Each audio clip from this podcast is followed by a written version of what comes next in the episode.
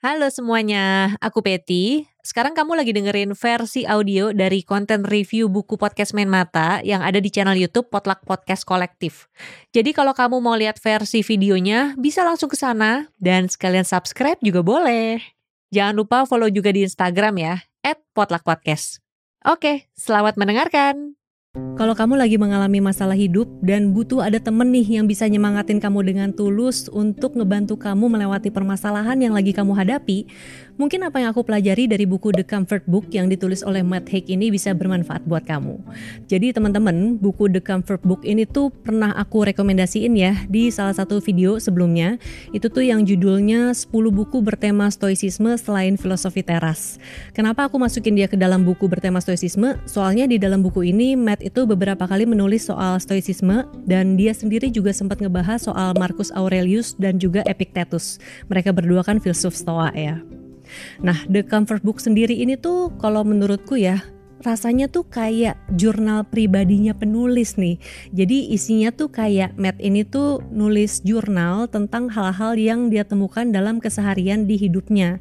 Jadi isinya tuh macam-macam. Ada yang berupa esai pendek nih, mungkin kayak cuman satu halaman atau ada juga yang beberapa halaman. Tapi di lain sisi juga ada yang isinya kayak misalnya kutipan atau mungkin list-list tentang hal-hal yang membuat dia senang gitu format tulisan kayak gini tuh yang modelnya esai-esai pendek ya itu tuh juga udah umum sih sebenarnya kita temukan misalnya kayak di buku siapa yang datang ke pemakamanku saat aku mati nanti atau mungkin buku aku bukannya menyerah hanya sedang lelah dan masih banyak lagi lah tapi buku The Comfort Book ini tuh menurutku isinya lebih dalam ya karena memang ada cerita dari Matt tentang perjuangan dia tuh melawan depresi.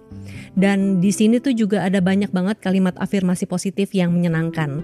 Terus yang jadi poin plus dari buku ini ya, kalau buatku sih kalimat afirmasi positifnya tuh kayak bukan kalimat afirmasi yang kosong gitu. Kan ada juga ya misalnya buku-buku motivasi atau buku-buku penyemangat hidup tuh yang ditulis oleh penulis yang mungkin nih dia belum punya pengetahuan akademis yang cukup atau juga belum punya pengalaman pribadi yang begitu mumpuni gitu. Jadi rasanya tuh kayak kosong aja gitu. Mungkin ibaratnya kayak misalnya kita dengerin coach ngomongin soal finansial, tapi ternyata dia sendiri belum mempraktekkan apa yang dia coachingin. Jadi kan rasanya kayak ya gimana sih gitu kan. Nah si The Comfort Book ini tuh rasanya nggak kayak gitu ini mungkin juga karena backgroundnya Matt Haig sendiri ya. Jadi dia sendiri kan seorang penyintas depresi nih. Waktu umur 24 tahun dia pernah mengalami depresi, terus juga melakukan percobaan bunuh diri. Jadi waktu itu tuh dia sempat pergi ke ujung tebing dan dia pengen terjun aja gitu tapi untungnya sih dia tidak jadi melakukan ya. Dan bukan berarti setelah itu tuh semuanya langsung membaik aja gitu. Karena di tahun 2022 ini nih, kalau misalnya kamu lihat Instagramnya Matt Haig, di situ tuh dia sempat ngepost. Jadi dia mengalami depresi lagi dan pernah pengen bunuh diri lagi gitu.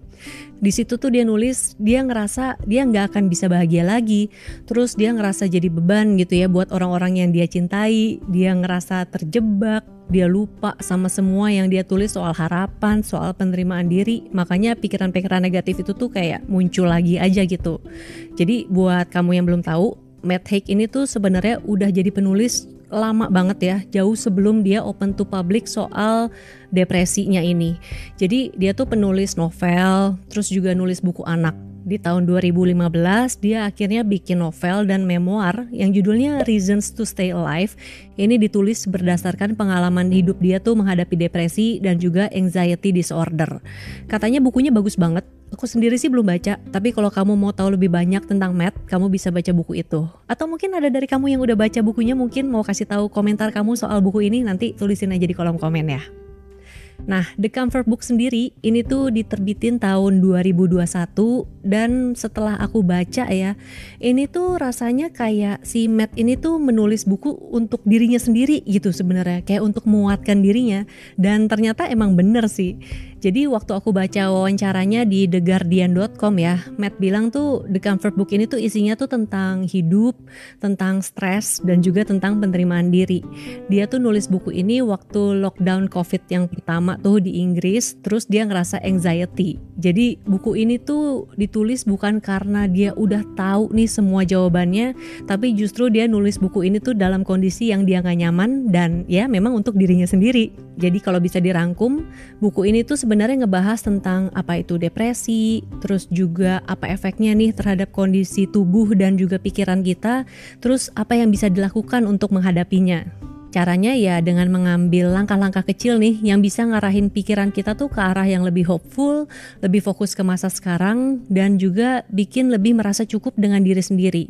Karena kan memang ya kita nggak tahu ya siapa aja tuh bisa kan kena depresi. Mulai dari orang yang memang kelihatan banget tuh kalau dia sedang mengalami kesusahan atau juga orang yang kelihatannya bahagia banget tapi dalamnya sebenarnya enggak. Kita juga udah ngeliat contoh-contohnya lah di public figure nih ya yang memang kelihatannya tuh kayak hidupnya sukses, menyenangkan tapi ternyata ya akhirnya mengalami depresi dan malah bunuh diri gitu. Misalnya kayak Robin Williams, kayak Anthony Bourdain dan masih banyak lagi. Terus perasaan ini juga dialami nih sama Matt Haig, makanya dia sempat melakukan percobaan untuk dirinya sendiri, tapi untungnya dia nggak jadi melakukan itu. Nah, hal-hal yang akhirnya bikin dia nggak jadi melakukan percobaan itulah yang dia tuangkan ke dalam buku The Comfort Book ini. Jadi setelah aku baca nih, menurutku ada tiga poin menarik ya yang aku temukan dari buku ini. Dan sebenarnya ini mungkin poin-poin yang dibutuhkan oleh seseorang nih untuk dia bisa pulih dari masalah yang dihadapi gitu ya. Yang pertama, ini mengakui dan menerima kondisi. Terus yang kedua itu menjadi diri sendiri. Dan yang ketiga itu belajar untuk terus lebih baik. Kita bahas satu-satu ya.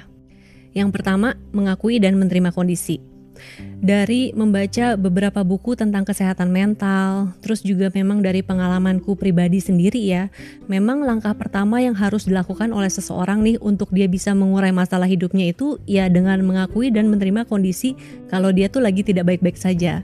Selama kita denial, masalahnya tuh akan terus ada dan akan terus berkepanjangan juga.